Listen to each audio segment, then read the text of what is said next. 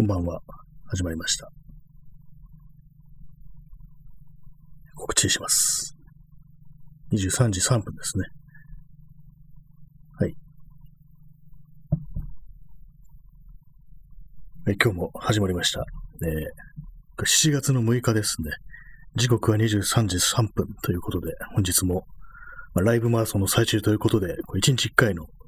放送は必ずやりたいと思います。まあ、7月中に21日以上放送すると、Amazon ギフトで3000分ということなんで、まあ、それがあるんだなということでね、まあ、やろうと思います。まあ、なくてもやるんですけどもっていうね、そんな形になってますけども、まあ、結構ね、その5月もこのライブマラソンあったし、6月もあったし、7月もあったしっていう感じで、こう、ね、毎月やるのかってなったら、永遠にこの、もしね、そこの先もずっと続くんなら、このラジオトークにずっとこう、いるみたいなことになってしまいますね。まあ、あの、ポッドキャストの方がまあ、結構ね、あの、おざなりになっているような感じなんですけども、最近。そっちの方もね、まあ、たまにや、たまにやというかね、こうやろうかなと思うんですけども、ちょっともう最近この30分で力尽きてるようなところがありますね。まあ、そういう感じで今日も始まりました。ね、こう元気いっぱいに始まりましたね。こう、愉快なラジオ放送なんですけども、まあ、今日の、今日のタイトル、怖い歌っていうね、またなんか怖い話かいっていうね、感じですけども、まあ、とはいえ、そんなにまあ、たくさんネタがあるわけじゃないんですけども、今日あの、たまたまですね、ちょっと、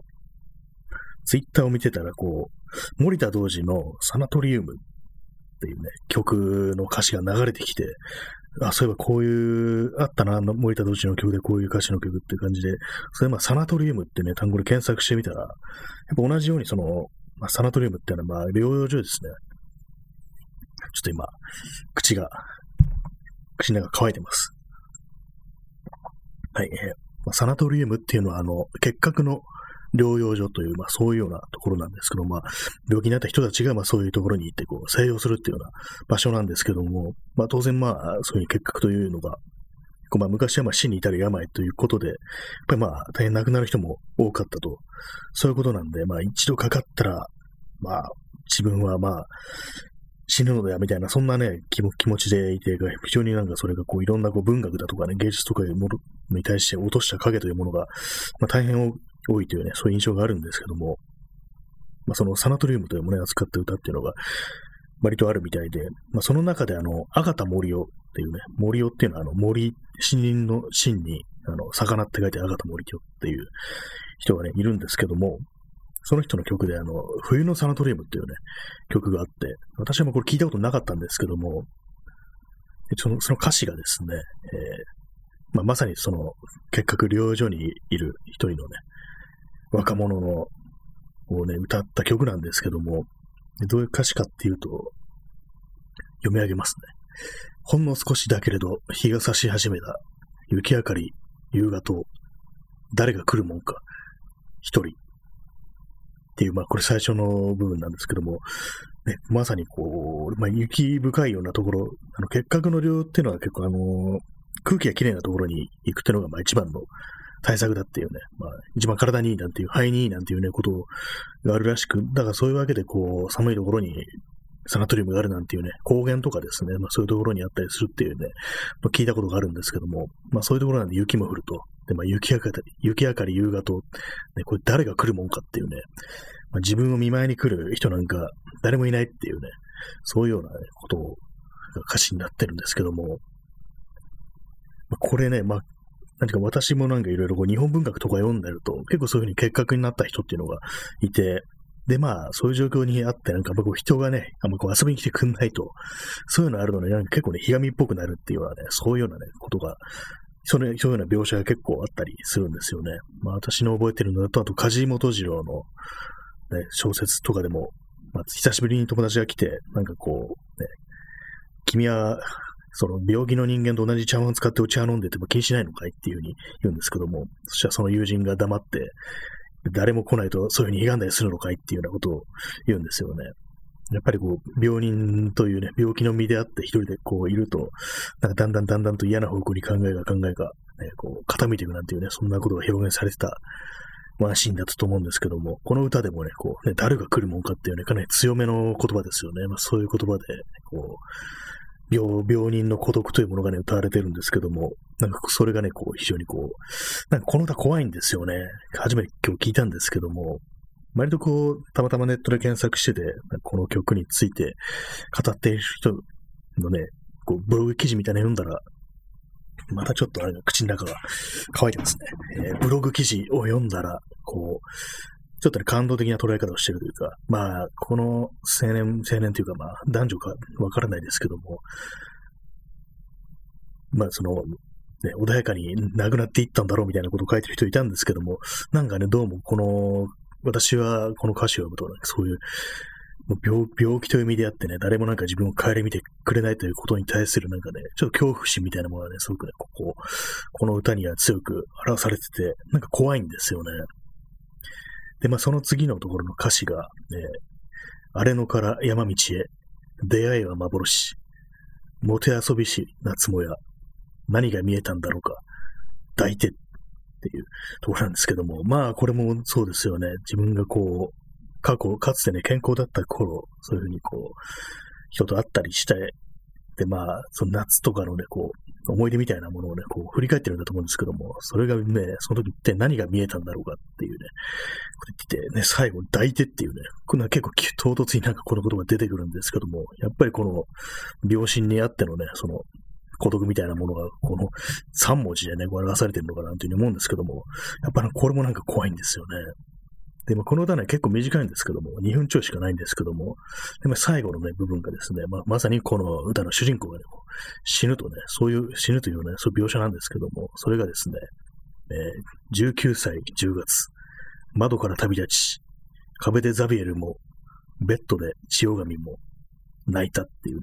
こういう終わり方するんですよね。まあ、非常にこう若い人が、まあ、19歳、10月ですからね、もう未成年の身でそういう結核という病気になって死んでしまったという話なんですけども、窓から旅立ちっていうね、やつですよね。これがなんかこう、まあ、天に召させ、召されるっていうね、そういう感じだと思うんですけども、それがね、こう非常になんかこう、なんか想像してしまうんですよね、その、亡くなっていくね、人の絵みたいなものを。ま、えー、屋根裏企画さん、30分延長チケットが送られました。ありがとうございます。初めてこれいただきましたね。30分延長チケットというね、これ非常に貴重なものですからね、本当にありがとうございます。屋根裏企画さんと今回初めてですね。一時期あれですけどね、あ、屋根裏企画さん、階段最高です。ありがとうございます。今日またあのね、こう、怖い話というようなね、感じになってきてしまってるんですけども、30分で、ね、結構あの30分って、割となんかエンジンかかってきたかなって感じで終わるっていうようなね、ところもあるんでね、すごくね、大変ありがたいですね、この、まあ、今日もあの怖い歌という感じで、まあ、怖いって今日心霊って感じじゃないんですけども、今話してる、このね、アガタ森尾の冬のサナトリウムっていう、で、まあその最後のね、この部分ですけどもね、19歳10月、窓から旅立ちっていう、あるんですけども、この壁でザビエルもベッドで千代神も泣いたっていうね。まあ、ザベルって、まあ多分クリスチャンだったんでしょうね、この亡くなった人が。多分壁にそういう何かをね、飾ってたのかななんていう思うんですけれども。で、まあそれで、まあベッドで千代神もって、千代神って多分折り紙に使うような、ね、キラキラした紙かなっていうふうに思うんですけども、まあ泣いたっていうね、そのものですよね、要はものが泣いたっていうようなね、感じで終わってるんですけども、これがなんかね、非常になんかこう、まあ、寂しいとかじゃなくて怖いんですよね、これ。妙に。誰もまあ、要はね、最後まで誰も来ることなく一人で死ぬというね、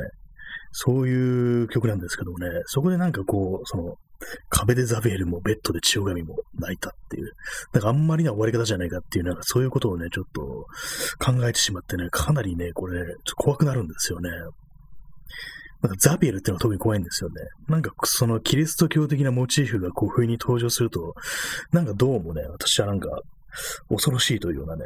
そんな感じでね、感じてしまうんですよね。まあこれちょっとクリスチャンの人が聞いたらあれかと思うんですけども、割となんかね、そのなんか深刻な感じになるというか、急に、まあ結核深刻ですけども、なんか恐ろしいんですよね、この目に目に浮かぶ光景というようなものが。またまあホラーだとかね、そういうようなことに、ね、そういう表現に際して結構そのキリスト教っていうのが割とこう、強いね、役割を果たすっていうことがあるので、まあそういうふうに刷り込まれてるのかもしれないですけども、なんかね、この曲に対してなんか感動というよりはなんか、恐怖、恐怖というようなものをね、私はね、非常に感じるんですよね。えー、屋根裏企画さん、えー、怖い歌で一番最初に連想されるの、椎名林檎の愛妻家の朝食って曲でした。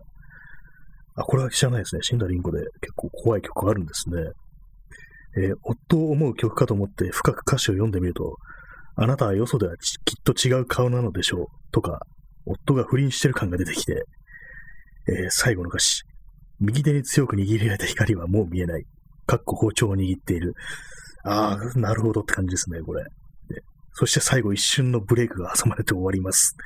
これはかなりもうそれですよね。愛妻家の朝食っていう。愛妻家、そうですよね。愛妻家の朝食。これね、包丁でね、あれですよね。不倫してる夫をね、やってしまったというね、妻の歌。まさにそうですね。これそうですよね。確実に包丁でこう、なんか愛妻家の朝食っていうね、なんか、その夫がなんかもうね、調理されてしまってるというような、そういうのすらね、ちょっと思い浮かびますね。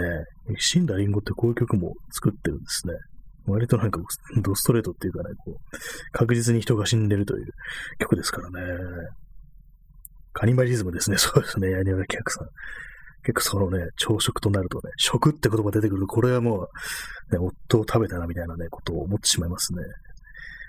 まあ、実際になんかこう、まあ、不倫だったかどうかわからないですけども、ありましたからね、そういうふうになんか、こう、たま、モラハラ的ななんかことをされてるんで、本当にまあ、夫を殺したなんていう事件があって、で、まあ、その遺体がこう捨てられた現場というのをね、私たまに通るんですけども、まあ、東京新宿の話ですね。たまにその辺の近くを通るとね、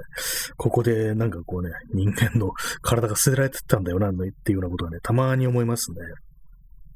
DJ ちゃんぽさん、五目ご飯ありがとうございます。五目ご飯あったんですね、これ。五目ご飯っていろんなの入ってるやつですよね。えー、屋根裏企画さん、愛妻家の朝食、メロディーがすごい綺麗だし、椎名林檎の歌声も相まって、とっても不気味なのです。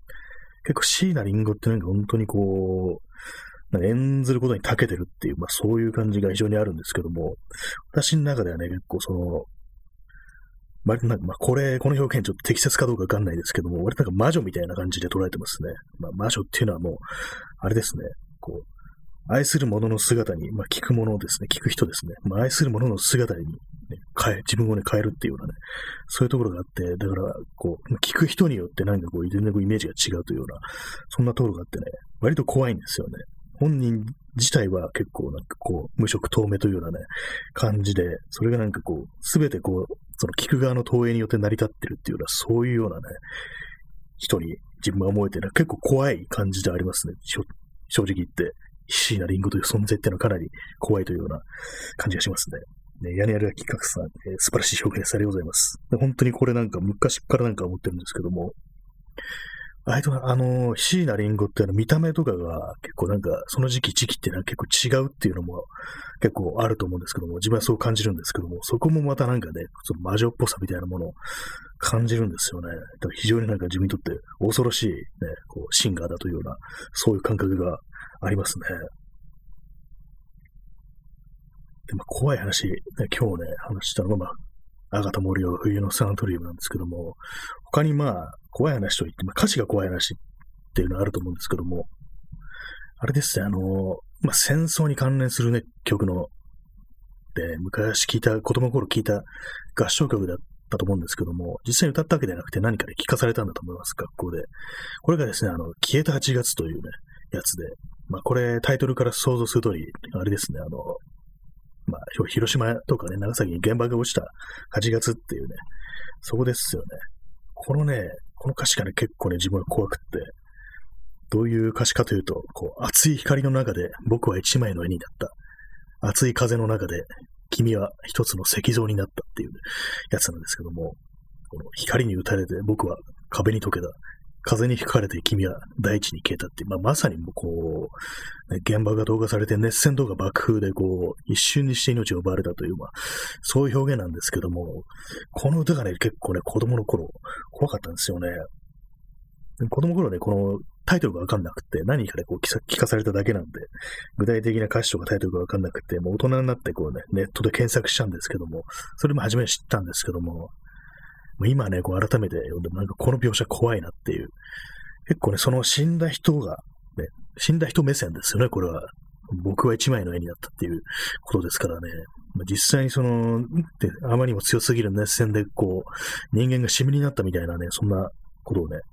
ありましたけども、写真とかにも残ってますけども、確かあの、広島の原爆資料館とかは、実際にその石段みたいなところに人の影みたいなものが焼き付いたっていう、まあ、実際にはその人間の体の成分みたいなものが、その石段にこうこびりついたっていうことらしいんですけども、それをね、この歌がね、かなりずっと怖かったんですよね。これ全部ね、覚えてなくて、なんかこう、微妙にこう、そう、大地に消えたとか、まあね、石像になったとかね、一枚の絵になったっていう、ちょっと断片的に覚えている部分がなんかこう、自分の中で怖さをブーストしてるっていうか、逆にこう、うろ覚えだと余計に怖く感じるっていう、そういうことがあると思うんですけども、この曲はね、まさにそんな感じでしたね。割とこう探してみるとね、歌詞が怖い曲っていうのはね、いろいろありますよね。いろいろ。それも結構ね、唱歌とかね、あの、それこそテレビの NHK の、なんかみんなの歌とかに流れてくるような曲あれなんか結構ね、怖い感じのね、曲が割とあったような気がしますね。子供の頃の記憶ですけども。ちょっとインスタントコーヒーを飲みます。この私、あの、コルクのコースターを使ってるんですけども、これがね、結構ね、頻度で、あの、コーヒーカップのね、そこに貼り付くんですよね。で、まあ、こう、持ち上げたときに、まあ、そこにくっついていくんですけども、たまにこう、なんていうんですかね、タイミングによっては、あ、くっついたと思って戻そうとすると、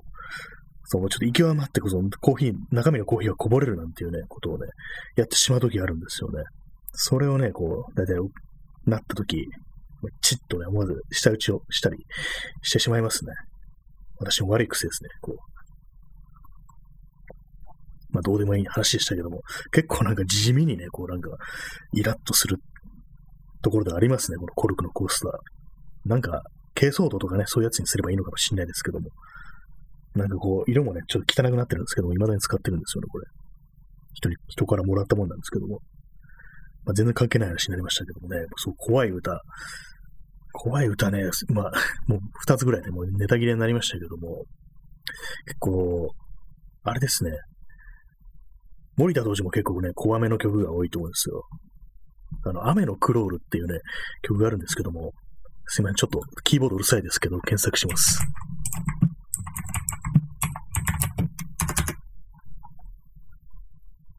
この曲もね、まあまあね、なんか、ちょっと考えてみると恐ろしいな、なんていうふうに思うんですけども、これあの、どういう歌詞かというと、夏の川辺に二人は今日別れる。僕は黙って草笛吹いた。君は花柄のワンピースを置いて、静かに涙色の眩しい水の中。雨に君の泳ぐクロール、とっても綺麗ねっていう。では、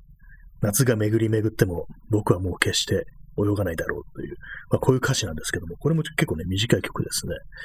まあこれ男女のね、これ別れのね、情景かっていうような感じなんですけど、まあ実際そうなんだと思うんですけども、なんかどうもね、なんかこの、雨にね、クロールで泳いでるというね、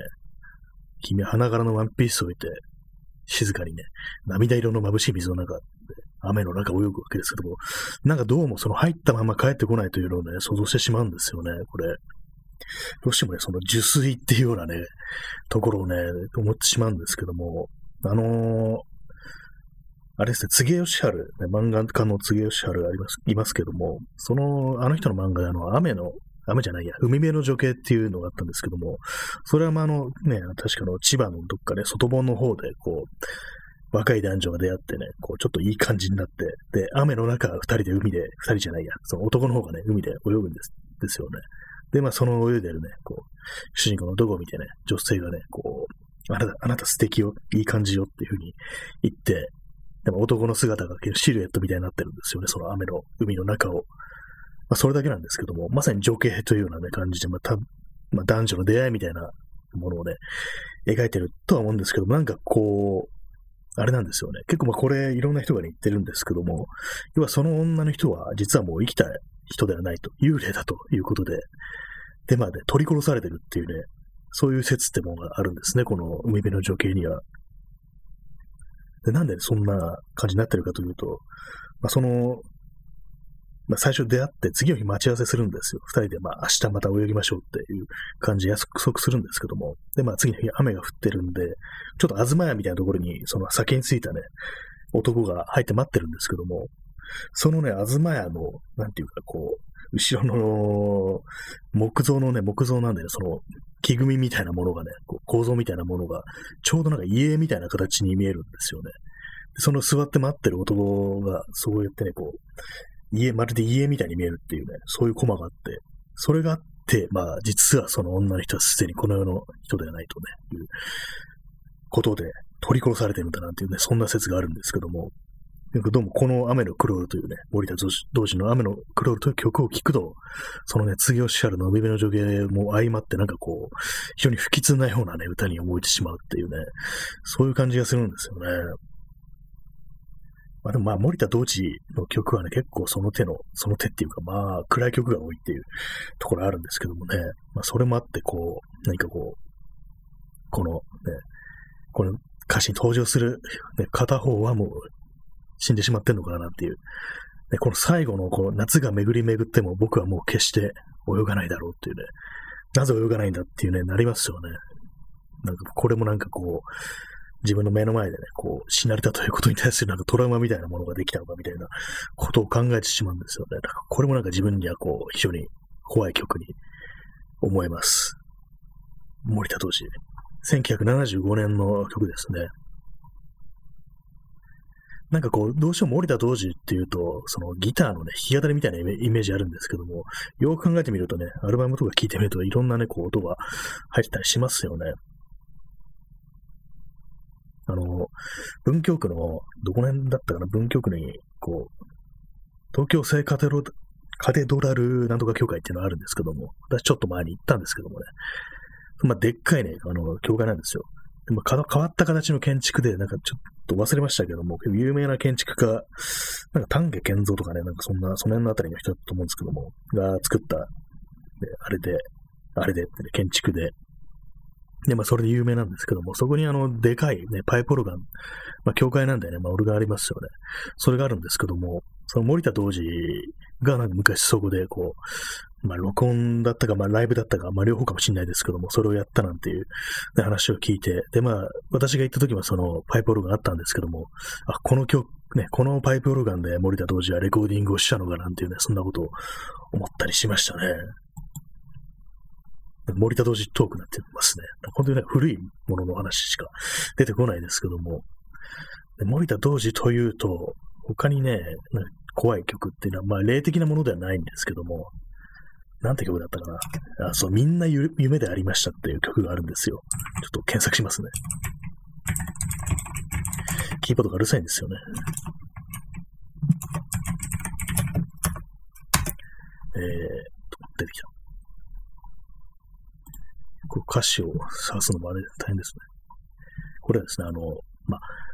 みんな夢でありましたっていうね、これ。あの時代は何だったのですか？あのときめきは何だったのですか？みんな夢でありました。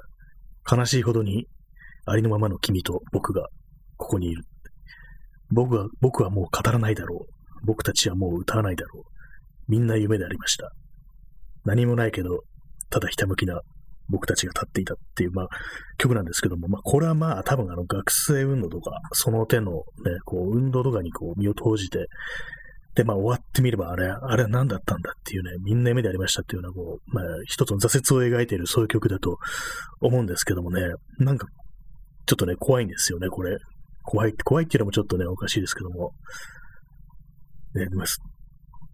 まあ、失敗を、それこそね、まあ、僕たちの失敗じゃないですけども、失敗を歌ってる、挫折を歌ってるというね、あまりにもこれストレートにそれが、こう歌われてるということに対して、なんかちょっと恐怖心めいたものをね、恐怖めいたものを感じてしまうという、ね、ところがあるんですけども、やっぱりなんかこう、ね、まだ終わってないというふうにね、思いたいですからね、何につけても、こう、もうはっきりとね、こう、僕はもう語らないだろう。僕たちは歌わないだろうっていう、ね、みんな夢でありましたっていう。まあ言っても、こう言ってみればこういうふうに表現できるのもまだこう、まだこの辺のまあセンチメンタリズムにとどまってるという感じで、まだこう、ね、目目は吹くんじゃないかみたいな、そんなところもね、少し思える感じじゃあるんですけどもね。でもなんかたまにこう、ふっとね、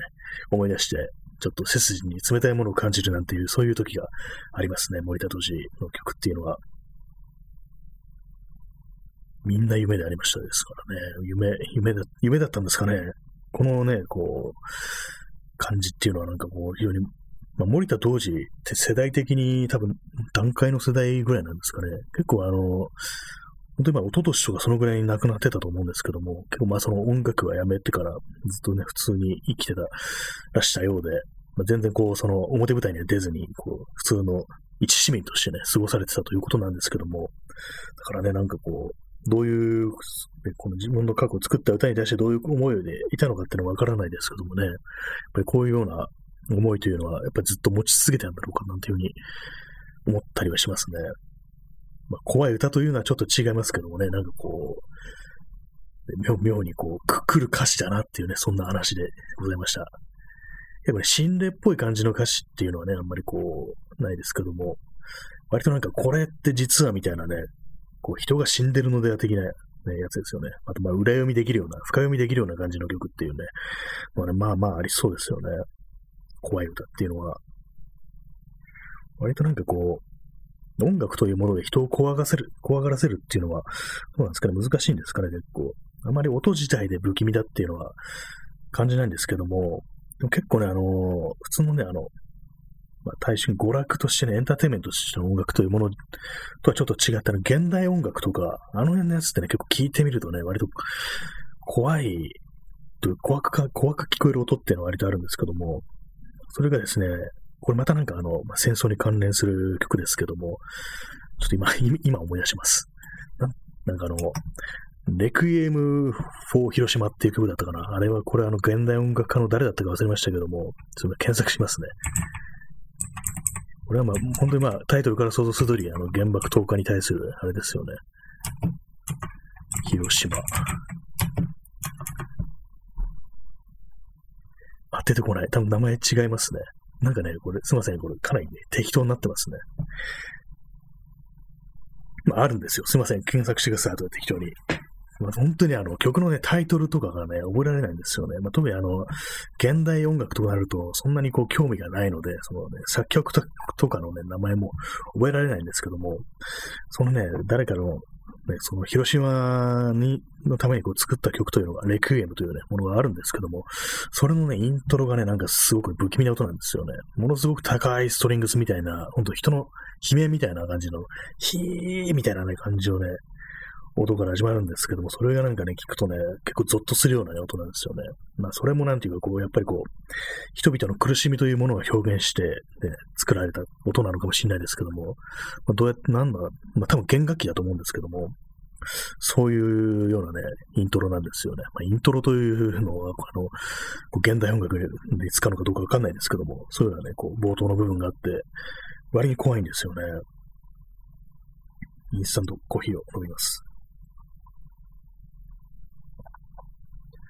あとはまあ、この放送で前話しましたけども、あと、有名なの、暗い日曜日ですよね。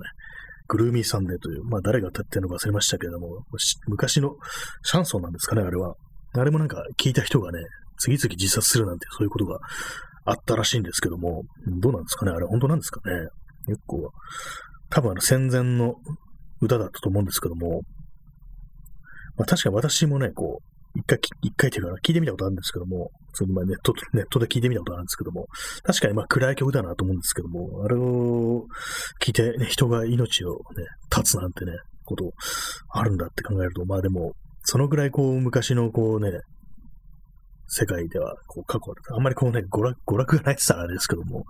音楽というものが非常に重かったね、ところっていうのがね、ありますよね。えー、DJ 特命さん。これはちょっと読めない、ドイツ語ですね。アインス、なんとかノイバ、ノイバウンテン初めて聞いてある悪夢見たことを思い出します。ノイノイバウンテンというのは聞いたことあるんですかこれは何でしたっけ？あの、うん、これ表現、表現って何言ってんのかわかんないですね。これはあの、そうですね、作曲家の名前でしたっけ？全然これわからないんですけども、なんかなんとなく聞いたことあるんですよね。初めて聞いた夜、悪夢を見たことを思い出しますっていうね。音楽がなんか悪夢を誘発すると結構ね、怖いですよね、これは。結構音というものもやっぱりこう、ある意味こう原始的というかね、こう人の恐怖をかき立てるような音っても結構ありますからね。ガラスがキーっていうね、音とかも恐れるのはなんか人間の本能にこう刻みつけられてるなんていうことを言いますからね。だから音楽がそういうようなこう悪夢をね、呼び起こすっていうこともまあまあ、あり、あるのかななんていうふうに思ったりしますね。といったところで、もうこの辺は今日で終わり、今日は終わりということになりますね。急ですけども、さよなら。